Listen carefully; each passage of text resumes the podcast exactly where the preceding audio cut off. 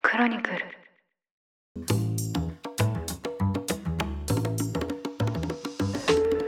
おはようございます2023年9月10日日曜日ニュースコネクトパーソナリティの野村貴文ですこの番組では平日毎朝5分間で世界のメガトレンドがわかるニュースを解説しています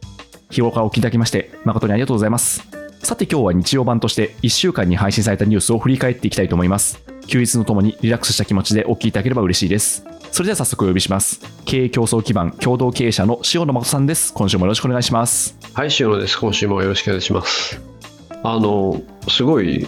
ご縁がありまして、はいはいはいニュースコネクトで、リスナーの方でですね、はい高島さんという方から、ええ私に直接ご連絡いただいて、はい、 DJ 塩野でご紹介したアーティストの、はい夜な夜なウィークエンダーズのはい、ボーカルの磯野さんが友達なんで、はい。 あの、会いましょうっていう。おお、マジですか、すごいですね。はい、はい。で、夜な夜なさんは、まあ、ご紹介させていただいたように、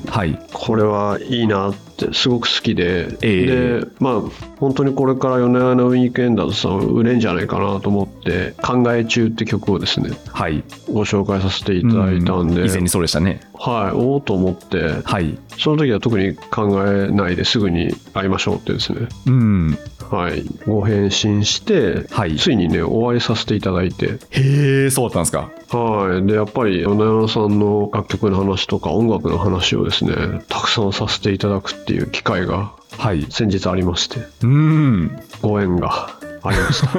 これあれですね、DJ コーナーを続けていてよかったですね、本当 に。 あそうですね途中でやめなくてよかったですね、やめてよかったです、本当に。いやこれも本当にあのリスナーの皆さんからあの反響をいただけたおかげだなと思うんですけど。そうなんですよでなんか結構そういう人紹介してますけどはい、夜な夜なウィークエンダーズさんはもともと皆さんこうお仕事サラリーパーソンというかですね、はい、はい、はい。お仕事があるのでウィークエンドにみんなで集まって楽曲やってたみたいな話であ、そういう由来なんですね。で夜な夜なウィークエンダーズさんでそれで磯野さんってちなみに正式名称はボーカル磯野くんってなってるんですけれどもカツオみたいな感じですね。カツオ 含めそうそう それで「考え中」っていう曲素敵な曲があるんですけども、はいそれのミュージックビデオでえまさにその磯野さんの頭の中が最後こう表現されるというかん舞台がオフィスではいはいすごいこう上司に詰められるみ たいなえ、なるほシチど。ュエーションで。はい、最後の方に結構一人語り的にですね自分はまあ会社勤めをやってるけれどもやっぱり音楽はやりたいと思ってっていうようなこう話とかも流れてですねはい、はい、なのでちょっと皆さん今一度考え中のミュージックビデオを見るとですね、はい。あやっぱりこういうふうに夢を追ってちゃんとなんかこういう今フェスとか結構呼ばれて出てらっしゃいますし、はい、やってる人がいいんだなって思えるっていうとことその方と一緒にハンバーガー食べました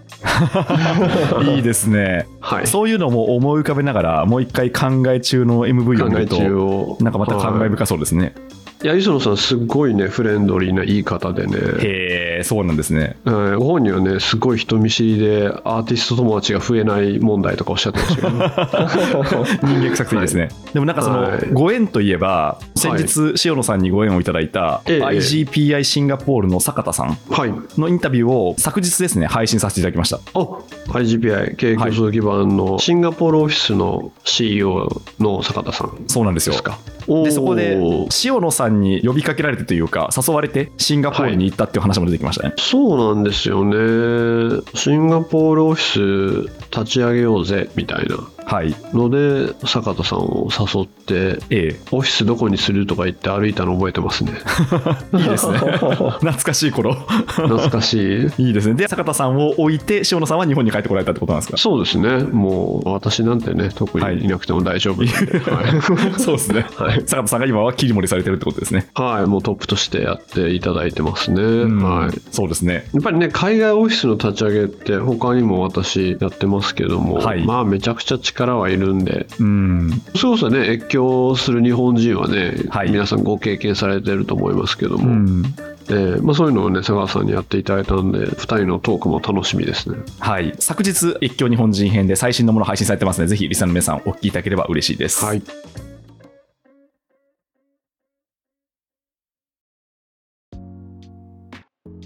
それでは1週間のニュースを振り返っていきたいと思います。まずは月曜日です。月曜日に取られたのが OpenAI に関するニュースです。生成 AI チャット GPT を開発した OpenAI が先週に教員向けの資料を公開しました。その中でですね、人間が書いたコンテンツかどうかを判断する AI 検知ツールが機能しないという見方を示しまして、まあ、教育現場における AI 活用方法にまあ一石を投じました。で、あとはですね、このレポートとしては、実際にチャット GPT が教育現場で使われた事例やですね、あとは AI に投げかけるべき質問、いわゆるプロンプトの具体例なども公表しています。はい、ということで、確かにこの教育現場でその AI をどう使うかって結構議論になってると思うんですけど、この点についてはどうご覧になってますでしょうか。これあれですね、OpenAI が AI 検知ツールは機能しないってはい。言わなきゃよかったですね。、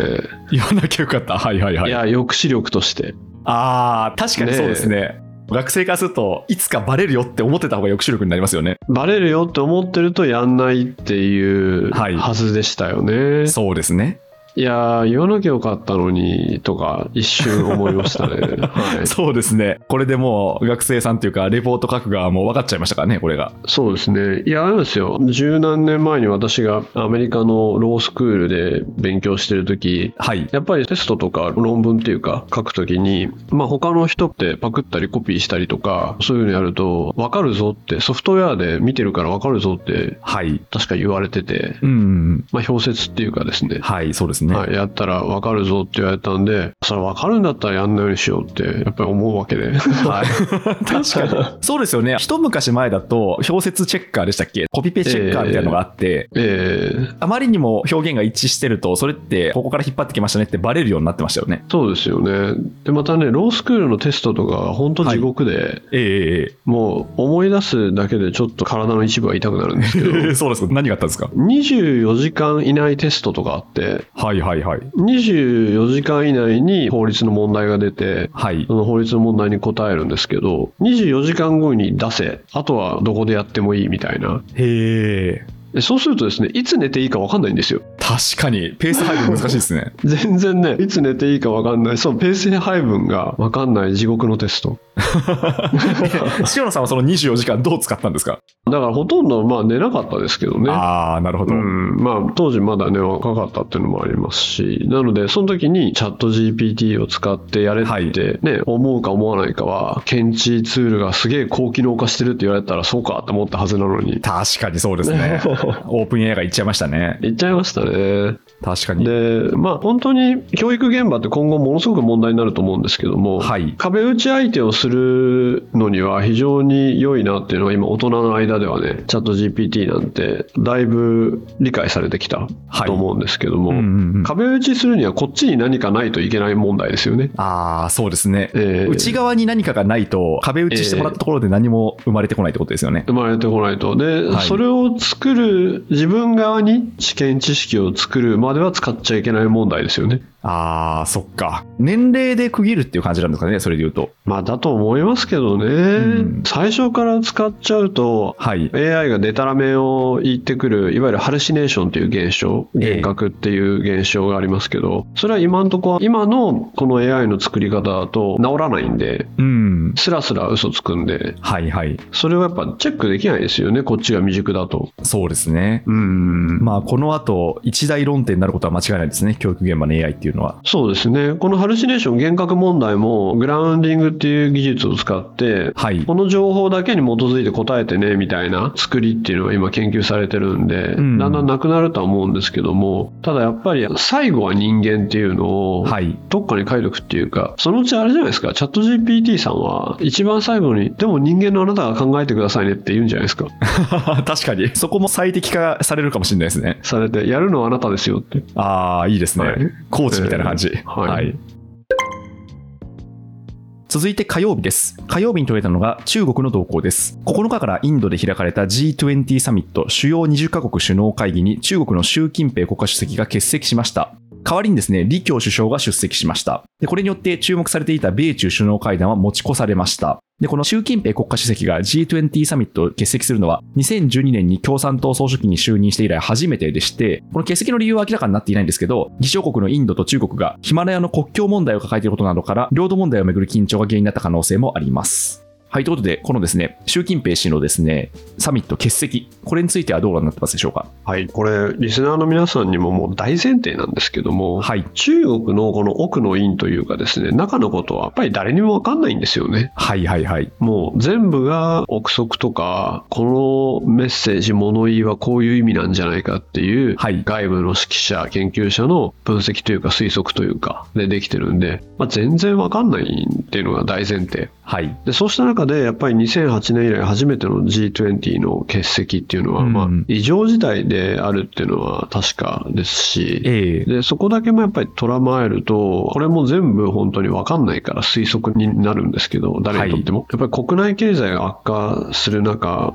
まあ、世界経済が必ずや議論される G20 でライバルたちがいるわけですよね、インドとかはい主催国ですし、あとそしてアメリカが来るわけですよね。うん。でそういう人たちにやっぱりマウンティングできないともう絶対に間違うことのないシー・ジンピン氏というもののやっぱりはいはい権威が危うくなるから一旦引きこもりみたいな感じはしますようね。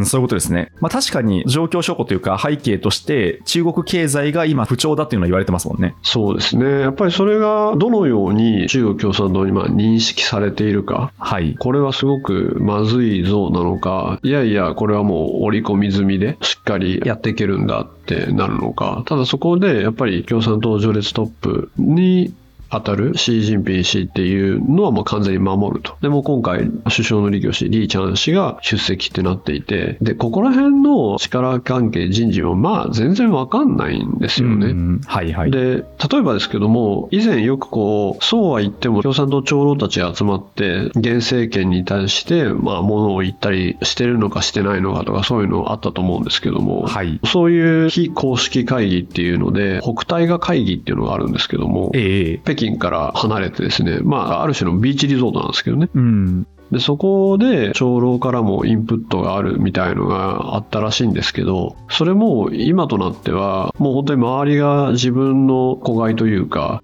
自分の仲間しかいないシー・ジンピン氏の中で、どこまでその長老たちの物言ってるかも全然わかんないですし、ええなので、もう外から見て、これは一旦中国というのは引きこもりなのかなって思うみたいな感じですよね。そういうことですね。はい、だからまあその真偽はどこまで行ってもわからないんですけど、周りのものからこう推測していくしかないってことですね。そうですね。ただやっぱり内向きになってもらっちゃうと、まはあい困るは困りますよね。ええええだって、コミュ障になっちゃいますもんね。国際社会で内向きになると対立論点があったらまあ合意も取れないっていうか交渉もできないですもんね。そうですね。で、それがまさに次の論点のあの地図問題とか、はいはい。引きこもるんだけど、時々すごい凶暴とか嫌じゃないですか。嫌ですね。それ は困りますね。嫌ですよね。読めない相手っていうのはちょっと困り読ますめね。ない相手すぎますよね。そうですね。だからそこはやっぱりずっと何にせよねいろいろなレベルだトップレベルそしてまあ下の官僚レベルとかでもパイプがないとちょっと厳しいですよねうん、そうですね。続いて水曜日です。水曜日に取れたのが ASEAN の動向です。ASEAN 東南アジア諸国連合の首脳会議が5日にジャカルタで開幕しました。で、ここでですね、中国が先週に発表した2023年度版の最新地図をめぐって加盟国から反発の声が相次ぎました。で、この地図なんですけど、28日に中国政府が発表したものでして、ASEAN 各国は現在南シナ海で中国と領有権を争っているんですけど、この地図ではほぼ全域が中国の海域として線で囲われています。で、これはですね、従来から中国が主張をしていた地図なんですけど、フィリピンやベトナム、マレーシアなどは反発しました。で、これに対して中国外務省は、南シナ海問題での中国の立場は常に明確と反応しています。ということで、そうですね、まあ、さっきの話にもつながるんですけど、やっぱりこう ASEAN とも、まあ、領海とか領土の問題抱えてますよね。そうですねもうインドフィリピンマレーシアインドネシアとかと、まあ、あと排他的経済水域はい。の問題でいやもうなんすかね新しい地図ってスマップ関連じゃない方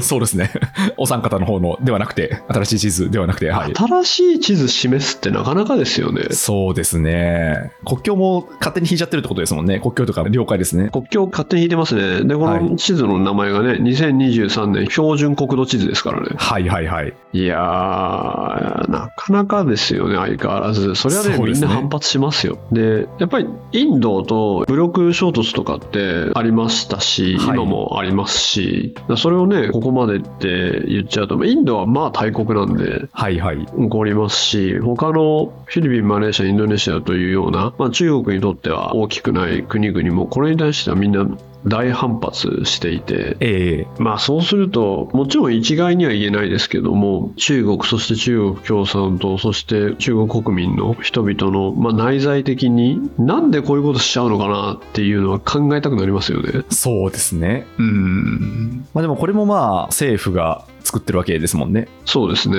いろいろ言われますけれども、はい。前作法体制の話とかあったじゃないですかありましたね。はい。世界 史の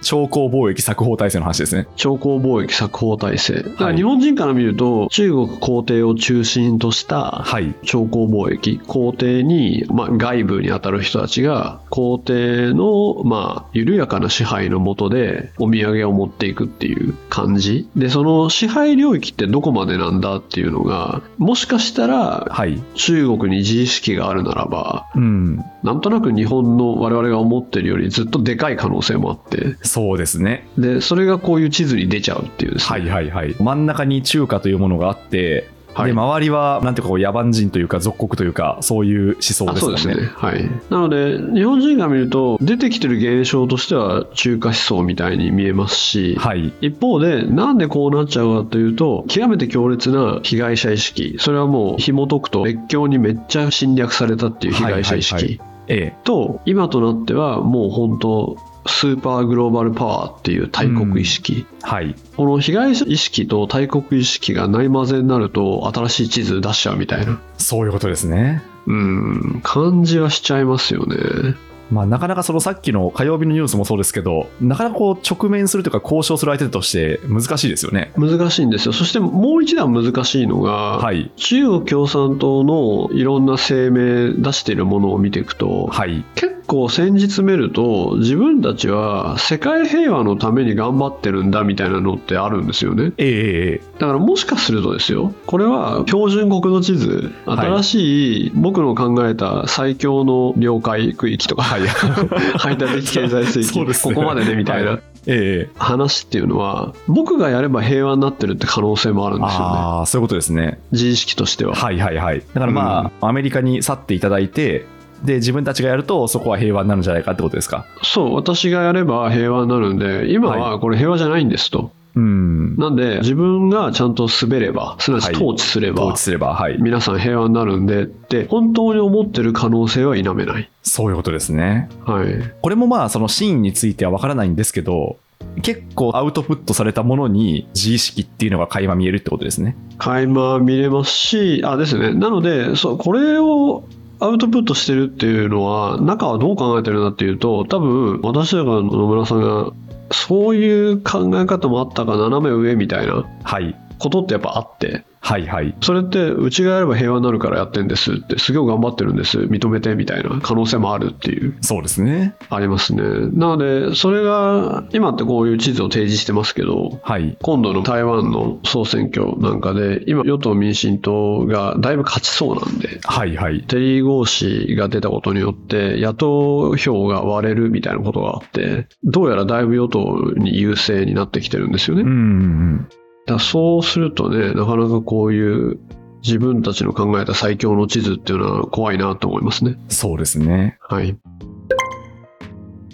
続いて木曜日です。木曜日に取られたのがニューヨークの動向です。アメリカ・ニューヨーク市では今週5日から Airbnb など民泊サービスに対する新たな規制がスタートしました。これはですね、30日未満の短期滞在を対象としたもので、呼ばれる家やアパートを貸し出すホストに対して、市への登録を義務付けたり、滞在できる人数を2名以下に限定したり、あとは滞在者がいる間、貸し出す側は必ず同じ建物内にいること、そして自宅の1部屋を貸すといった場合でも、必ず各部屋の鍵を開けておかなければならないなど、具体的で厳しい内容となっています。で、さらにですね、度重なる違反に対しては、貸し出す側に最大5000ドル、日本円でおよそ73万円、また民泊サービスを提供するプラットフォーム側にも、取引ごとに最大1500ドル、22万円の罰金が課される可能性があり、これはですね、短期滞在を対象とした民泊の事実上の禁止だとして反対する声も上がっています。まあ背景としましては、不動産価格の高騰がありまして、まあ、Airbnb でたくさんのオーナーが部屋を貸したことで、実際の住居の数が不足しまして、家賃の高騰を招いたりとかですね、まあ、あとは安全性とか隣人トラブルの問題、そしてホテル業界のロビー活動も背景にあるというふうに言われています。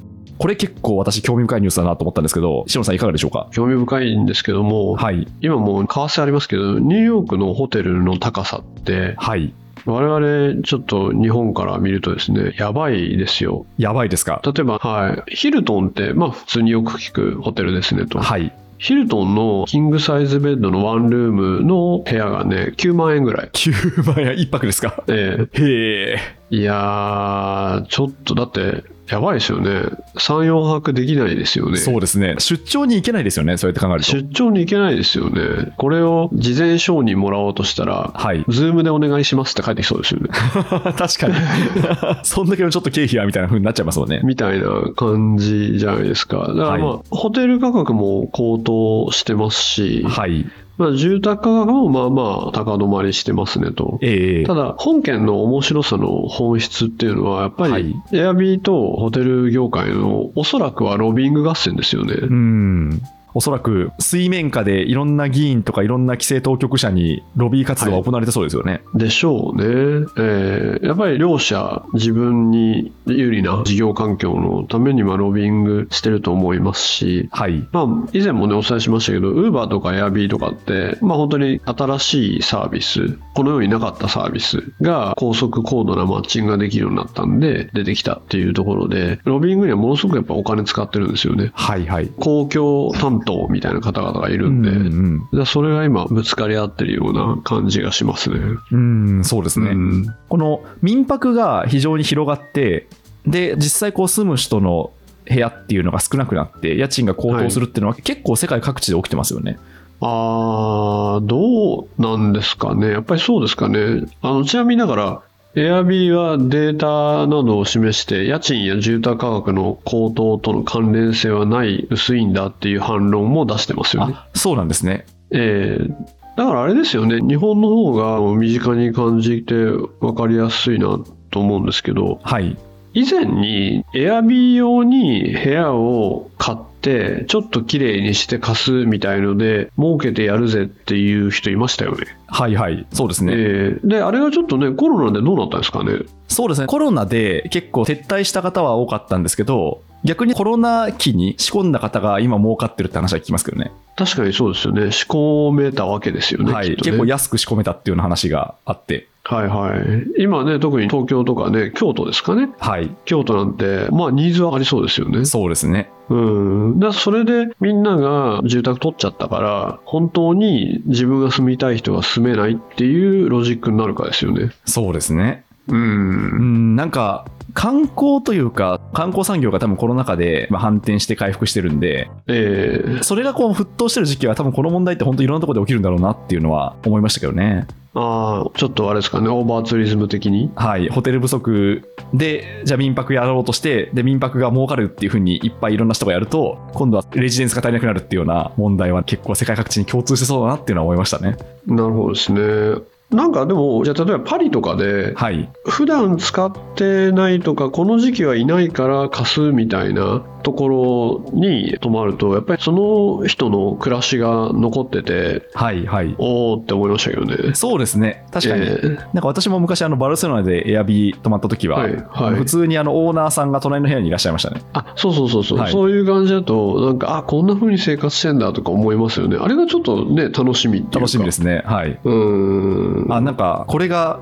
理想の暮らしかと思いましたね。パリのおしゃれな マンションで絵が飾ってあってみたいな。パリじゃなかった。バルセロナですね、私の場合は。はいはいはいはそうですね。い日は本いのフィガロとかエルとかに載るやつですね、 あ、そうそうそう。雑誌に載ってそうって思いま した。雑誌に載ってそう みたいなまあ私は主にズームの背景に使ってますけどズーム背景そうですね。そうですよね。これ、音声なんで伝わらないですけど、塩野さんのズームの背景結構おしゃれな インテリアなんですそれよ、ね。は多分エアビーのおかげかと なるほど。はい続いて金曜日です。金曜日というのが北朝鮮とロシアの動向です。ニューヨーク・タイムズなどアメリカの複数メディアは、キム・ジョンウン総書記とプーチン大統領がですね、ロシアで今月10日から行われる東方経済フォーラムで首脳会談を行う可能性があると報じています。もし報道の通り実施された場合は、2019年4月以来2回目となります。で、この会談をめぐっては、アメリカのホワイトハウスで安全保障対策を担当するサリバン大統領補佐官は、この内容は北朝鮮の金正恩総書記がロシアへの武器の提供をめぐって、プーチン大統領と首脳会談を望んでいるという情報があるという見方を示しています。でもしですね、北朝鮮がロシアに軍事支援を行えば、国際社会で代償を払うことになるだろうと話しました。はい、ということで、このですね、北朝鮮とロシアの首脳会談、そしてそれに対するアメリカの反応、これについてはどうご覧になってますでしょうか。ロシアが北朝鮮に頼るっていうのがもう基本的にロシアみたいな軍事大国からするとこうすごく格下に見てたはい、北朝鮮にやっぱりこう、まあ、武器弾薬を欲しいみたいな話っていうのは当然なんか何らか苦戦してるのかなっていう憶測は呼びますよね。でそうですね。はい、でちょうどその、ね、この時期に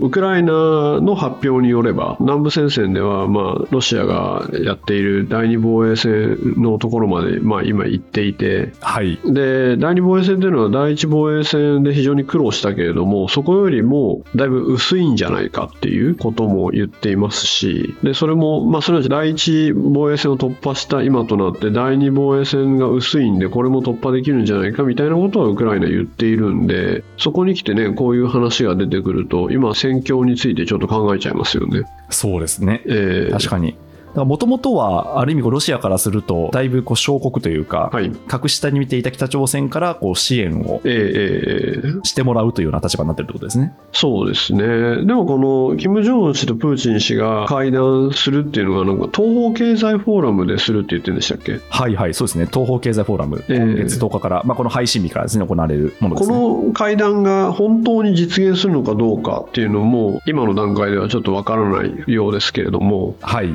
いろんな情報源によると、このね、東方経済フォーラムで金正恩氏が来たらね、私的にはびっくりしますね。あ、そうなんですか。えーこれでどういうフはォいーラムなんですか、いや東京経済フォーラムってラジオストックでやってるロシア政府主導の大イベントなんですけどもはい、私行ったことありまして、あ、そうなんですか。ええー仕事でですね行ってプーチン氏とえ当時の安倍首相が並んはいで話をするのとか見てたんで、え、じゃああれですか、篠野さん、あの生のプーチン氏見たことあるってことですかまあ一応同じ場所にはいてですねあ、そうなんですね。はい。はい、拝見というかプーチン氏を見てその場面だけ切り取るとプーチン氏はねすごい小さいへえ、そうなんでですね安。倍さんはすごい大きいあ、安倍さんって大きい方だったんで安す倍ねさ。んはねすごく身長もあるし胸の厚みっていうか、体も大柄な感じへでえ。だからすごくね他の海外の首脳たちにはい。負けない体格だったんですよね、あそうなんですね、安倍さんって画面越しよりも、じゃあ、実際見た時の方が大きい方な画んですかね。面より大きい人ですねでプへ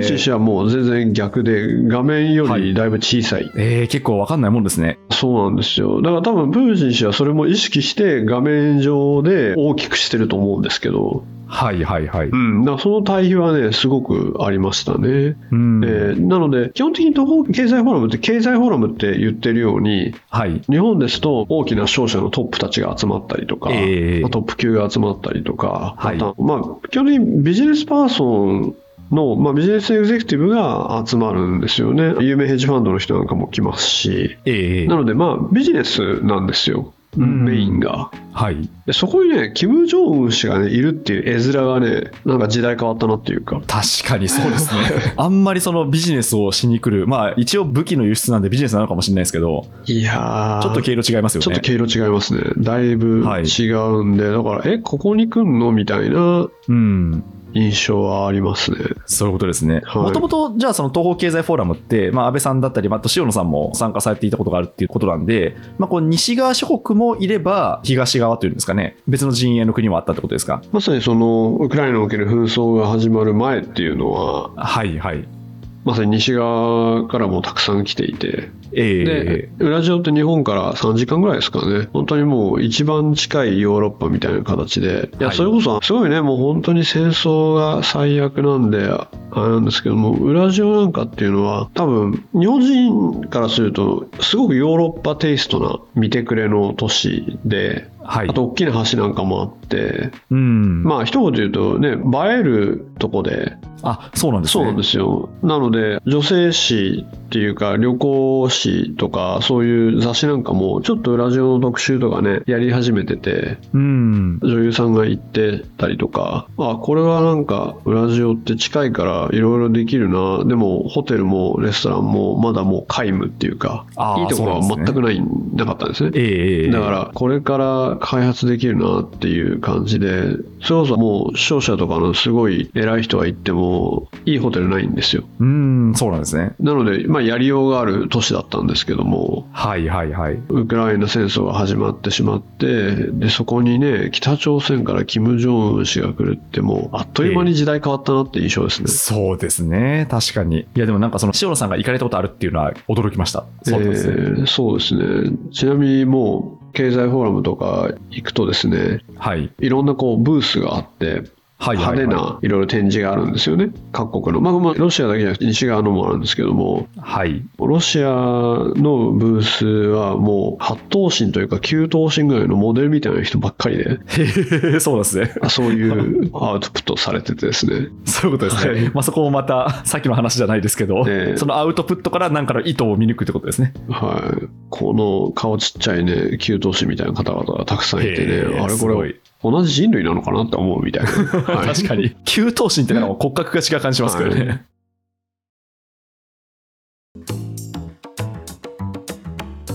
ということで今週1週間振り返ってきました、まあ、結構ですね、まあ、その ASEAN であり中国でありロシアであり、まあ、いろんな動きがあった1週間だったなと思いましたということで冒頭で素敵なご縁につながったというお話もいただきましたけど今週の DJ コーナーお願いしてもいいでしょうかはい、台風とかね来てますけど急に涼しくなりつつありますね、そうですね、えーまあ、夏の終わりかなっていう気もこれからね何回か雨が降ると一雨ごとに秋になるのかなって感じがしますけれどもはい、はいということでですね DJ 仕様の1曲目はですね、めっちゃメジャーな曲なんですけどもはい、フジファブリックさんの「はいまあ若者のすべてうん」という曲で最初の歌詞が「真夏のピークが過ぎた」って言ってはいはいはいそれでも未だに街は落ち着かないっていう歌詞なんですようんあなんかすごいですね今の雰囲気にぴったりですね今の雰囲気ですね。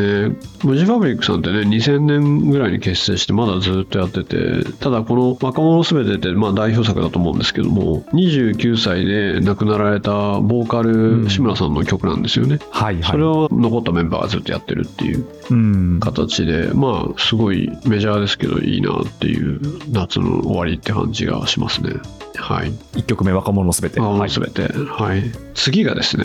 ええ次ね、これもしね、野村さんが知ってたらびっくりするんですけども、はいアーティスト名が、 はい鈴木鈴木っていうんですけど、鈴木鈴木さんって方がいら鈴っ木しゃる鈴木さんっていうアーティストで、え兄弟なんですよね。えええで兄弟のユニットで、はい曲は「海のリビング」っていう曲なんですけど、おーこれも夏だなって感じなんですけど、はいあのね、一言で言って、もうめっちゃね、リア充の曲。